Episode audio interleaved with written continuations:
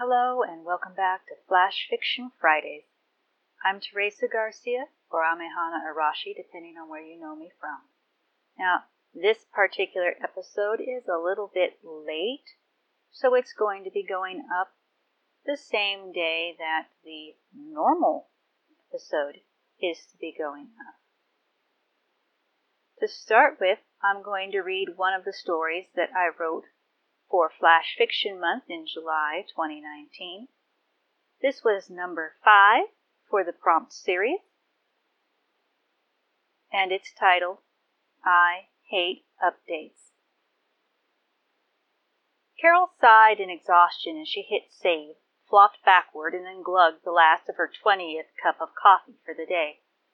She shook. She hurt. She wanted to puke to infinity. It was done. Finally, finally, done. How many times had she had the drafts gone over before implementing or rejecting the suggestions from her proofreaders? She no longer remembered. She didn't even care anymore. Her thesis was done. Fed called, and the call was answered without even changing. The next day, Carol managed to pry her eyes open. Five cups of coffee later, she was functional enough to shuffle from the table to the computer desk, planning to print her monstrosity to hand in. A button press, and the monitor was on. A mouse jiggle, and the computer did not wake. Her heart fell to her stomach before she pushed the button on the computer itself. The tower fired up and the Windows boot screen flashed, then went blue. No, I didn't back it up last night. Trying again after unplugging it a while yielded the same results. In tears, she called her professor, let him know what was happening, and then hauled the tower out to take to her usual techie after calling him, too. Hopefully, he could fix it, or at least slave her hard drive so she could get her files. Sure, she could redo the last changes if she needed to from the backup of the night before, but that would still take a while.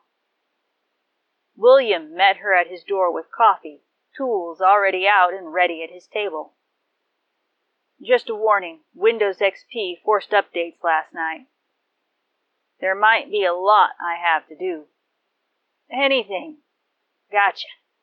Harvey's already been notified that I might have to place an order. You're the best. What else are big brothers for? He smiled.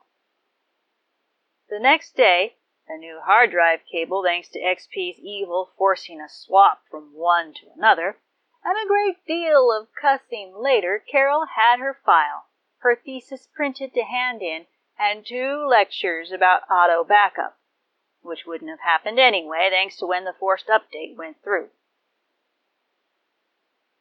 And that was I Hate Updates by yours truly, Teresa Garcia.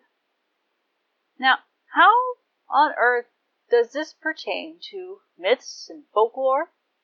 Well, technology has a lot of its own folklore, and by now, Windows XP is getting pretty much into the folklore and legendary status, especially with how those updates always messed up something. And it carries over, of course, into every single Windows since. That's truly a terrifying thing. Now, another flash fiction that I will read for this episode is going in a rather different direction. And this is also one that I wrote for Flash Fiction Month. This was written for Day 8. The title is Delusion. He closed his eyes and took a slow breath. His quiver full of children surrounded him, all straight and true, modestly fletched. Looking back over his life, he was pleased with all he'd done. Every tiny thing that the fathers had told him to do, he had followed to the letter of their laws. Those who called different names in their prayers or didn't pray at all, he shunned. He'd given to his neighbors, so long as they'd been strong in shared faith, or seemed to. He'd helped the sick until he found out they were dressed as the opposite gender, had refused to fill birth control pills for anyone, had dropped patients that had remarried or had abortions. Further, no mixed fibers nor unclean foods passed his lips. He had brought up his children to follow the same rules, all in the glory of the fathers and the almighty green papers. Gently he exhaled and drifted away secure in knowing he would be entering the heavenly money bins to caretake the treasures for his master. In another room, another house, but the same street, another old man lay on his deathbed. Regret filled his every breath for all that he had thrown away over his life. After he chose alcohol over his wife and children, he had stopped even trying to be virtuous, especially after she left with the kids. It had been one woman after another in the bars, and he had liked it that way up until they no longer even looked his way. Eventually, he too expired. Both opened their eyes in the same place, both expecting to be judged. The room around them was sere, half below the moon and half below the sun. The throne reaching to the sky and the depths in black and white marble majesty. As expected, the figure seated on the throne could not even be seen, too rarefied for their unworthy eyes, a mere shifting glob of shifting mist. The being considered before it spoke, a language unfamiliar to both rolling through them, but they somehow understood.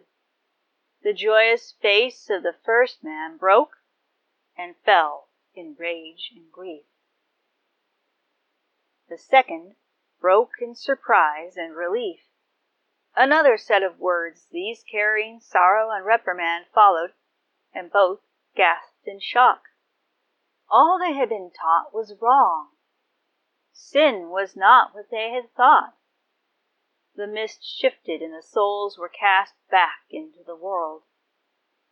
As time flowed in their new incarnations, a male and female anglerfish eventually crossed paths in the depths. The male latched on, and the pair fused into one being, and this being in two souls eventually came back before the throne of judgment. And that was delusion. Now, this was inspired by the prompt for the eighth day, which had, as I recall, something to do with an unfair fate. I highly encourage you to get on DeviantArt and look up the Flash Fiction Month group and look for the, the prompt for the eighth day of 2019. Perhaps you might want to work through the various prompts yourself on your own time because they are quite fun to work with. And that is going to be all that I read for this particular episode of Flash Fiction Fridays. If you want to get your flash fiction featured on the podcast, especially if it has anything to do with myth or folklore or legends, please feel free to write me at ladyrainstardragon at hotmail.com or thgstardragonpublishing at gmail.com.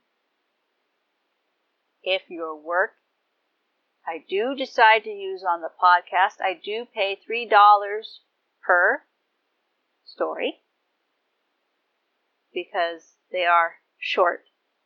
And I don't have a particularly large amount of money to work with, but I do want to be able to pay you for your work. You, of course, retain copyright, and you get to go on to continue to print it wherever, submit it wherever, because it is your work. Unlike some places that like to buy it and keep it all to themselves. Until next time, I'm Teresa Garcia, and this has been Flash Fiction Fridays. I believe we're on episode number 20.